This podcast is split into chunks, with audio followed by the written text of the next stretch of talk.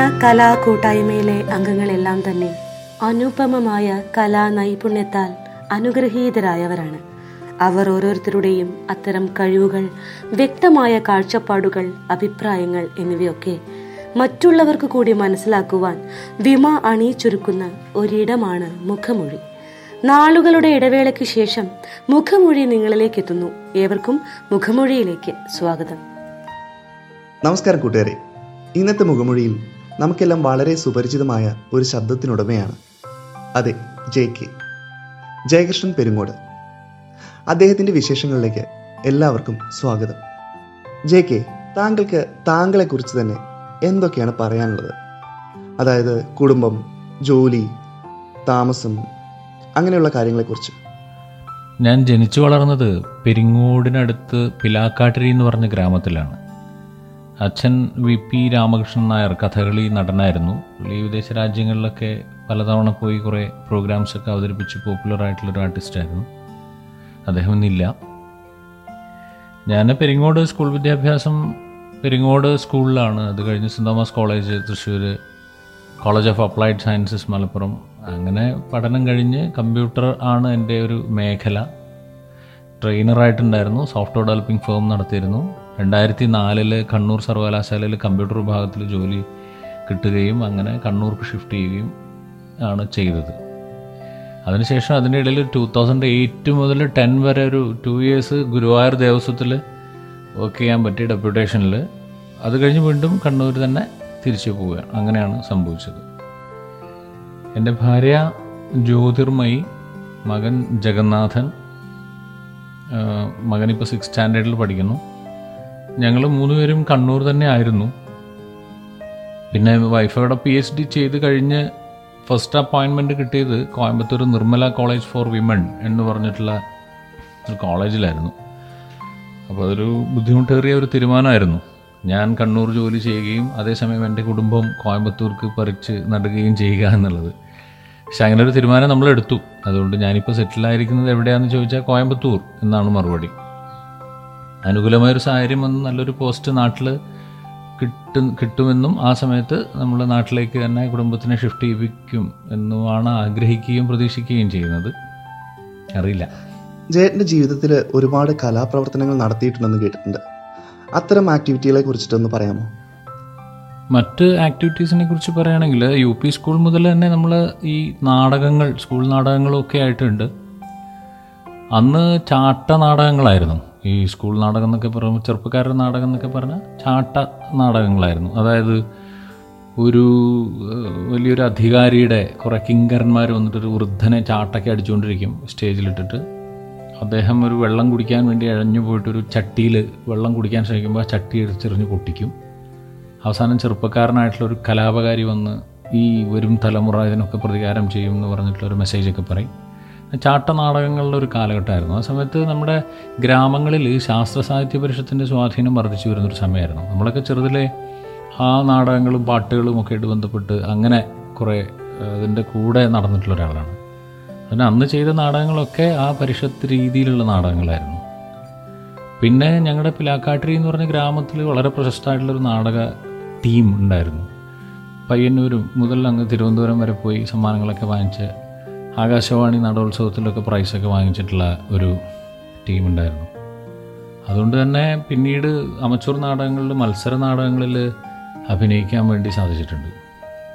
അപ്പോൾ നാട്ടുപൊറാട്ട് എന്ന് പറഞ്ഞിട്ടുള്ളൊരു നാടകം, പിന്നെ ലൂയി പാസ്റ്റർ എന്ന് പറഞ്ഞ കൂറ്റനാട് ചെയ്തൊരു നാടകമാണ് ലൂയി പാസ്റ്റർ. കൂറ്റനാട് ഋദ്ധം എന്ന് പറഞ്ഞിട്ടുള്ളൊരു നാടകവേദി സുഹൃത്തുക്കളെ കൂടെ ചെയ്തതാണ്. പിന്നെ അതൊക്കെ ഓർമ്മയിലുണ്ട്. പിന്നെ നമ്മുടെ പാഞ്ഞാൾ നാടകവേല, നമ്മുടെ തുപ്പേട്ടൻ്റെ അവിടെ നാടകവേല നടന്ന സമയത്ത് ചക്ക എന്ന് പറഞ്ഞൊരു നാടകം നാടകത്തിൽ റോൾ ചെയ്ത് അങ്ങനെ കുറേ നല്ല ഓർമ്മകളുണ്ട് അന്നത്തെ കാലഘട്ടവുമായിട്ട് ബന്ധപ്പെട്ട്. പിന്നെ സംഗീതം അഞ്ചര വർഷത്തോളം ഞാനന്ന് ചെറുപ്പത്തിൽ കർണാടക സംഗീതം അഭ്യസിച്ചിട്ടുണ്ട്. രണ്ടു വർഷം ഗിറ്റാർ പഠിച്ചിട്ടുണ്ട് തൃശ്ശൂർ ചേതനയിൽ.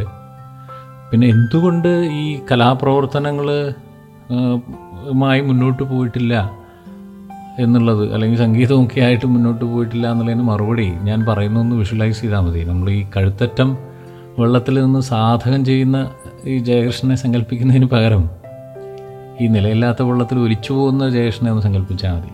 ജീവൻ എങ്ങനെയും നിലനിർത്താൻ വേണ്ടി പാടുപെടുന്നതിനിടയിൽ ബാക്കിയെല്ലാം നമ്മൾ മാറ്റിവെക്കുന്ന ഒരു സമയമുണ്ടല്ലോ ജീവിതത്തിൽ. അതാണ് എൻ്റെയും ജീവിതത്തിൽ പറ്റിയത്.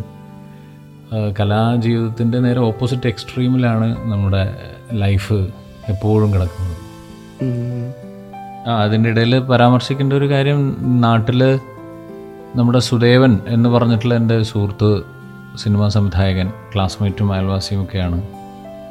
അദ്ദേഹത്തിൻ്റെ പേസ് ട്രസ്റ്റ് അദ്ദേഹത്തിൻ്റെ സിനിമകൾക്ക് ഫണ്ട് കണ്ടെത്തുകയും അതിൻ്റെ അണിയറ പ്രവർത്തനങ്ങളെല്ലാം കോർഡിനേറ്റ് ചെയ്യുകയും ചെയ്യുന്ന പേസ് ട്രസ്റ്റ് സുഹൃത്തുക്കളും നാട്ടുകാരും അടങ്ങിയിട്ടുള്ള ചെറിയൊരു ഗ്രൂപ്പാണ് ചെയ്യുന്നത്. അതുമായിട്ട് സഹകരിക്കാൻ വേണ്ടി കഴിഞ്ഞു. അദ്ദേഹത്തിൻ്റെ ഈ പ്രൊഡക്ഷനുകളിൽ, സിനിമാ പ്രൊഡക്ഷനുകളിൽ നമ്മുടേതായിട്ടുള്ള രീതിയിലുള്ള പാർട്ടിസിപ്പേറ്റ് ചെയ്യാൻ കഴിഞ്ഞു എന്നുള്ളൊരു സന്തോഷകരമായിട്ടുള്ളൊരു അനുഭവം കൂടിയുണ്ട് അതിൻ്റെ കൂടെ പരാമർശിക്കപ്പെടേണ്ടതായിട്ട്. കണ്ണൂർ സർവകലാശാല ഉദ്യോഗസ്ഥനായതിൽ പിന്നെ അവിടെ സരണി എന്ന് പറഞ്ഞൊരു കൾച്ചറൽ ഓർഗനൈസേഷൻ ഉണ്ട്. അതിൻ്റെ ഭാഗമായിട്ട് ഈ സാഹിത്യ സംവാദങ്ങളുണ്ടാവും, മുഖാമുഖങ്ങൾ, അങ്ങനെയുള്ള പരിപാടികളുണ്ടാവും. പിന്നെ ഗാനമേളകൾ സ്ഥിരം, ഓണം, ന്യൂ ഇയർ, ചില ആളുകളുടെ അനുസ്മരണം, എല്ലാവരുടെ അനുസ്മരണം, ആ രീതിയിലുള്ള അത് അത് അത് മാത്രമായി പിന്നെ നമ്മുടെ കലാപ്രവർത്തനം എന്ന് പറഞ്ഞാൽ. എന്നിരുന്നാലും ഈ ഒരിക്കലും ഒരു ടിപ്പിക്കൽ സർക്കാർ ഉദ്യോഗസ്ഥനായി നമ്മൾ ആ പത്തെട്ട് അഞ്ച് ജോലി ചെയ്ത് ഓടി വീട്ടിൽ പോയി ആ രീതിയിലേക്ക് നമ്മൾ മാറിക്കഴിഞ്ഞാൽ അത് വ്യക്തി എന്നുള്ള രീതിയിൽ നമ്മുടെയൊക്കെ ഒരു മരണമാണ് എന്ന് പറയുകയും വിശ്വസിക്കുകയും ചെയ്യുന്ന ഒരാളാണ് ഞാൻ. അതുകൊണ്ട് എപ്പോഴൊക്കെ അങ്ങനെ വല്ലാതെ ഒതുങ്ങി പോകുന്നോ എന്ന് എന്ന് ഭീതി മനസ്സിലുണ്ടാവുന്നോ അപ്പോഴൊക്കെ മറ്റെന്തെങ്കിലും പുതിയ കാര്യങ്ങൾക്ക് വേണ്ടി ശ്രമിച്ചിട്ടുണ്ട്. അങ്ങനെ അവിടെ തന്നെ കണ്ണൂർ ഒരു മ്യൂസിക് ലവേഴ്സ് എന്ന് പറഞ്ഞൊരു ഗ്രൂപ്പിൻ്റെ ഭാഗമായി ട്രൂപ്പ്, ഒരു ഗാനമേള ട്രൂപ്പിൻ്റെ ഭാഗമായിട്ട് കുറേ പരിപാടികളൊക്കെ ചെയ്യാൻ വേണ്ടി പറ്റിയിട്ടുണ്ട്. പ്രവാസം എന്ന് പറയുന്നത് ശരിക്കും പറഞ്ഞാൽ നമ്മൾ അന്യനാട്ടിലാണെങ്കിലും അന്യരാജ്യത്താണെങ്കിലും പ്രവാസം പ്രവാസം തന്നെയാണ്. അത്തരത്തിലൊരു പ്രവാസ ജീവിതം നയിക്കുന്ന ജയേട്ടന് അതിനെക്കുറിച്ച് എന്താണ് പറയാനുള്ളത്? നാട് വിട്ട് മറ്റൊരു സ്ഥലത്ത് പോയി ജോലി ചെയ്യുക എന്നുള്ളത് സങ്കല്പിക്കാൻ പോലും പറ്റാത്ത ഒരാളായിരുന്നു ഞാൻ. പക്ഷെ അങ്ങനെ വേണ്ടി വന്നു. ചരരാശിയിലാണ് ജനനം എന്നുള്ളത് കൊണ്ടാണ് എന്ന് അമ്മ പറയുന്ന തൽക്കാലം വിശ്വസിക്കാം. അതുമാത്രമേ നിർവാഹമുള്ളൂ. എന്നിരുന്നാലും എന്തെങ്കിലും നാട്ടിൽ തിരിച്ചു വരികയും ഇവിടെ താമസിക്കുകയും ചെയ്യാം എന്നുള്ള പ്രതീക്ഷയിൽ തന്നെയാണ് ഞാനിവിടെ ഒരു വീടൊക്കെ പണിതുകൊണ്ടിരിക്കുന്നുണ്ട്. താങ്കളുടെ കാഴ്ചപ്പാടിൽ വിമാ എന്ന് പറയുന്ന ഒരു പ്ലാറ്റ്ഫോം, അതിലേക്കുള്ള കടന്നുവരവ്, ഇതിനെക്കുറിച്ചൊക്കെ താങ്കൾക്ക് എന്താണ് പറയാനുള്ളത്? വിമാ എന്ന് പറഞ്ഞ പ്രസ്ഥാനത്തിനെ കുറിച്ച് ഞാൻ അറിയുന്നത് എൻ്റെ അടുത്ത സുഹൃത്ത് രാംജി പെരുമുടിയൂർ പറഞ്ഞിട്ടാണ്. വയലി ബാംബൂ മ്യൂസിക് ടീമിനെ കുറിച്ച് എനിക്ക് അറിയാമായിരുന്നു, ഞാൻ കേട്ടിട്ടുണ്ടായിരുന്നു നേരത്തെ. വിമാ എന്ന് പറഞ്ഞ വലിയൊരു പ്രസ്ഥാനം, അതായത് കല, സാഹിത്യം, സിനിമ, പിന്നെ നിള സംരക്ഷണം, ആൾട്ടർ സ്കൂളൊക്കെ പോലെ ഒരുപാട് ഒരുപാട് ഒരുപാട് ആക്ടിവിറ്റീസ് നടക്കുന്ന വിമയെക്കുറിച്ച് എനിക്ക് അറിയില്ലായിരുന്നു. അതിൻ്റെ ഭാഗമാകാൻ ഞാനെടുത്ത തീരുമാനം എൻ്റെ ജീവിതത്തിലെ ശരിക്കൊരു ടേണിംഗ് പോയിൻ്റ് ആയിരുന്നു എന്ന് വേണം പറയാൻ. കാരണം പൊതുവെ ഇമോഷണൽ ക്വോഷ്യൻ്റ് വളരെ കൂടിയ ഒരാളാണ് ഞാൻ. റിജക്ഷൻ ഫിയർ, എന്നെ ഒരാൾ അവഹേളിച്ചു കഴിഞ്ഞാൽ മനസ്സിൽ ഭയങ്കര ആഴത്തിലുള്ള മുറിവായിട്ട് എനിക്ക് കിടക്കും. എന്നെ ഒരാൾ പുച്ഛിച്ചു കഴിഞ്ഞാൽ അയാളാണ് എൻ്റെ ഏറ്റവും വലിയ ശത്രു, എൻ്റെ മരണം വരെ അയാൾ എൻ്റെ ഏറ്റവും വലിയ ശത്രു ആയിരിക്കും. അങ്ങനെ ഒരു ഇമോഷണലി, അതായത് ഒരു കൂട്ടായ്മയുടെ ഭാഗമായിട്ട് വരുമ്പോൾ തന്നെ ഒരുപാട് ആലോചിച്ച് ഒരുപാട് ഒരുപാട് സമയം ചെലവഴിച്ച് ആലോചിച്ചാണ് ഞാൻ അതിൻ്റെ ഭാഗമായിട്ട് വരുന്നത്. പക്ഷെ വിമയിലേക്ക് വന്നപ്പോൾ ഇവിടെ പരസ്പരം സഹായിക്കുകയും പരസ്പരം പ്രോത്സാഹിപ്പിക്കുകയും തെറ്റുകൾ കണ്ടെത്തിയാൽ നന്നായിട്ട് നല്ല രീതിയിൽ അത് ചൂണ്ടിക്കാണിക്കുകയും ഒക്കെ ചെയ്യുന്ന ഒരുപാട് നല്ല ആളുകൾ. ഞാൻ ആരുടെയും പേരെടുത്ത് പറയുന്നില്ല, കാരണം ഒരു പേര് വിട്ടുപോയാൽ പിന്നെ എനിക്ക് തന്നെ അത് വലിയ വിഷമായി തീരും മനസ്സിന്. അതുകൊണ്ട് ഒരുപാട് നല്ല സുഹൃത്തുക്കൾ, നല്ല കലാകാരന്മാർ. അപ്പോൾ വിമാ എന്ന് പറഞ്ഞാൽ അതൊരു വാട്സാപ്പ് ഗ്രൂപ്പാണോ എന്ന് പലരും എൻ്റെ അടുത്ത് ചോദിച്ചിട്ടുണ്ട്. അപ്പോൾ വെറുമൊരു വാട്സാപ്പ് ഗ്രൂപ്പ് ആയിരുന്നെങ്കിൽ ഒരുപക്ഷെ നമ്മളതിൻ്റെ ഭാഗമാവില്ലായിരുന്നു.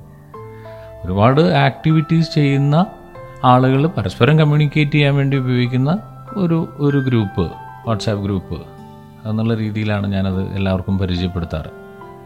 വലിയ അഭിമാനമാണ് അതിൻ്റെ ഭാഗമാണ് ഞാൻ എന്ന് പറയാൻ. വിമയുടെ ഒട്ടേറെ പ്രവർത്തനങ്ങളിൽ ഇടപെടാനായിട്ട് താങ്കൾക്ക് കഴിഞ്ഞിട്ടുണ്ട്.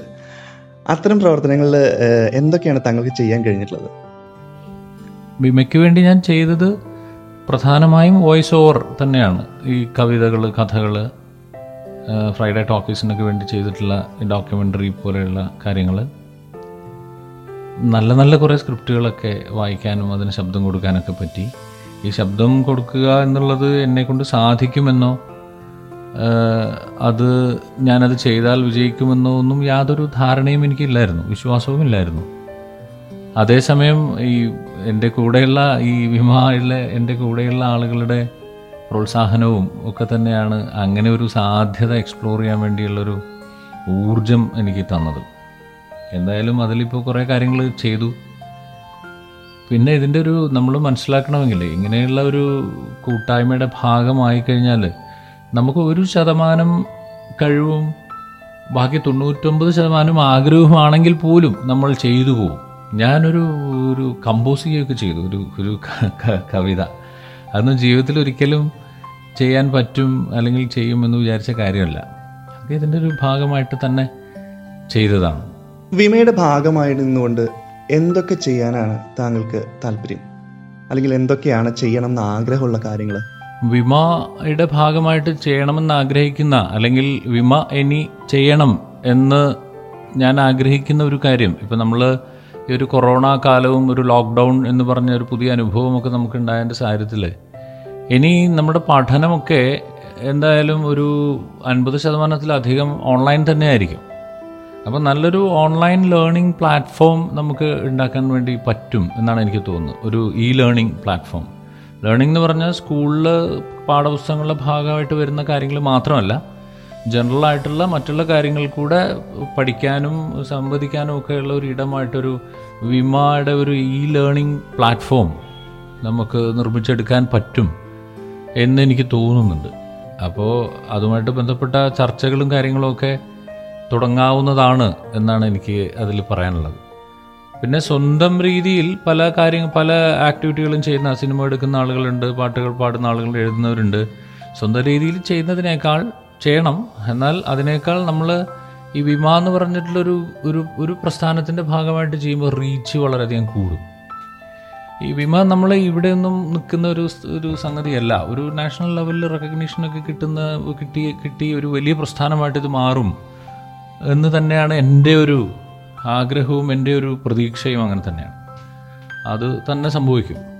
അതുകൊണ്ട് പരമാവധി നമ്മുടെ വിമയിലെ അംഗങ്ങൾ ഈ കൂട്ടായ്മയുടെ ഭാഗമായിട്ട് തന്നെ ആക്ടിവിറ്റികളെല്ലാം ചെയ്യാൻ വേണ്ടി ശ്രമിക്കുക. അത് അപ്പോൾ അതിൻ്റെ ഒരു പ്രയോജനം കൂട്ടായ്മയ്ക്ക് ഉണ്ടാവുകയും കൂട്ടായ്മയുടെ പ്രയോജനം നമുക്കുണ്ടാവുകയും ചെയ്യുക, അങ്ങനെയാണല്ലോ. അപ്പോൾ ആ രീതിയിൽ കൂടുതൽ ചിന്തിക്കണം നമ്മുടെ വിമ കുടുംബത്തിലെ അംഗങ്ങൾ എന്നാണ് ഈ അവസരത്തിൽ എനിക്ക് പറയാനുള്ളത്. വിമയുടെ ഭാഗമായി നിന്നുകൊണ്ട് താങ്കൾക്ക് എന്തെങ്കിലും അച്ചീവ്മെൻറ്റ്സ് നേടാൻ കഴിഞ്ഞിട്ടുണ്ടോ, അല്ലെങ്കിൽ താങ്കൾക്ക് ഏറ്റവും സന്തോഷം നൽകുന്ന ഒരു നിമിഷം വിമയുമായിട്ട് ബന്ധപ്പെടുത്തിയിട്ടുള്ള അങ്ങനെ എന്തെങ്കിലും ഉണ്ടോ? വിമ എന്ന ഈ കൂട്ടായ്മയുടെ ഭാഗമായി വന്നതിന് ശേഷം ജീവിതത്തിലുണ്ടായ ഏറ്റവും സന്തോഷം തരുന്ന ഏറ്റവും മഹത്തായ നിമിഷം ഏതാണെന്ന് ചോദിച്ചാൽ അത് നമ്മുടെ കിളിവാലൻ പറമ്പ് എന്ന ശബ്ദ നാടകം റിലീസ് ചെയ്ത ആ നിമിഷമായിരുന്നു. ഞാനതിനു മുമ്പ് നാടകമൊന്നും എഴുതിയിട്ടില്ല, എഴുത്തുകാരനേ അല്ല. എന്നിരുന്നാലും ആ ഒരു കുടുംബത്തിൻ്റെ ഭാഗമായി എല്ലാവരുടെയും ആവേശവും താല്പര്യമൊക്കെ കണ്ടപ്പോൾ അതങ്ങനെ ചെയ്തു പോയതാണ്. പിന്നെ ശ്രീ ഭാഗ്യനാഥിൻ്റെയും രതീഷിൻ്റെയും ഒക്കെ ഈ മീഡിയ രംഗത്തുള്ള അറിവുകളും കഴിവുകളുമൊക്കെ അവർ മിടുക്കോടെ വിനിയോഗിച്ച സമയത്ത് ഞാൻ പ്രതീക്ഷിച്ചതിനേക്കാൾ അല്ലെങ്കിൽ ആഗ്രഹിച്ചതിനേക്കാൾ ഒരുപാട് കൂടുതൽ അംഗീകാരങ്ങളും ശ്രദ്ധയുമൊക്കെ കിളിവാലൻ പറമ്പ് എനിക്ക് നേടിത്തന്നു എന്നുള്ളതാണ്. അത് വിമാ തിയേട്രിക്സ് എന്ന ആ കൂട്ടായ്മയുടെ ഭാഗം ആയി എന്നുള്ളത് തന്നെയാണ് അതിൻ്റെ ഒരേ ഒരു കാരണം. അത് ജീവിതത്തിലെ വളരെ സന്തോഷകരമായ ഒരു അനുഭവമാണ്. വിമയിലെ എല്ലാ കുടുംബാംഗങ്ങൾക്കും വേണ്ടിയിട്ട് ജെ കെയുടെ ഒരു മെസ്സേജ് കൊടുക്കാമോ? മുമ്പൊരിക്കൽ മുഖമൊഴി തയ്യാറാക്കുന്നതിന് വേണ്ടി എന്നെ ബന്ധപ്പെട്ടിരുന്നു മുഖമൊഴി ടീം. ആ സമയത്ത് എന്നെ പരിചയപ്പെടുത്താൻ തക്കവണ്ണം വലിയ കാര്യങ്ങളൊന്നും ഞാൻ ചെയ്തിട്ടില്ല എന്ന് പറഞ്ഞ് ഞാൻ ഒഴിഞ്ഞു മാറുകയായിരുന്നു. ഇപ്പോൾ എന്നെ ഭാഗ്യനാഥ് ബന്ധപ്പെട്ട് ഞാൻ ചോദിക്കുന്ന ചോദ്യങ്ങൾക്ക് ഉത്തരം പറഞ്ഞാൽ മാത്രം മതി എന്ന് പറഞ്ഞപ്പോൾ ഞാൻ അതിന് തയ്യാറാവുകയായിരുന്നു. മുഖമൊഴി ടീമിന് പ്രത്യേകം എൻ്റെ നന്ദി രേഖപ്പെടുത്തുന്നു, എൻ്റെ ഈ വാക്കുകൾ ശ്രവിച്ച മുഴുവൻ വിമാ കുടുംബാംഗങ്ങൾക്കും ഹൃദയത്തിൻ്റെ ഭാഷയിൽ നന്ദി രേഖപ്പെടുത്തുന്നു. വിമാ ടീമിൻ്റെ ക്യാപ്റ്റൻ ശ്രീ വിനോദ് നമ്പ്യാർക്ക് അഭിവാദ്യങ്ങൾ. എല്ലാവർക്കും നന്ദി, നമസ്കാരം. മുഖമൊഴിയുടെ ഈ ലക്കം ഇവിടെ പൂർണ്ണമാവുന്നു. പുതിയ വിശേഷങ്ങളുമായി മുഖമൊഴി നിങ്ങളെ വീണ്ടും തേടിയെത്തും. അതുവരേക്കും നന്ദി, നമസ്കാരം.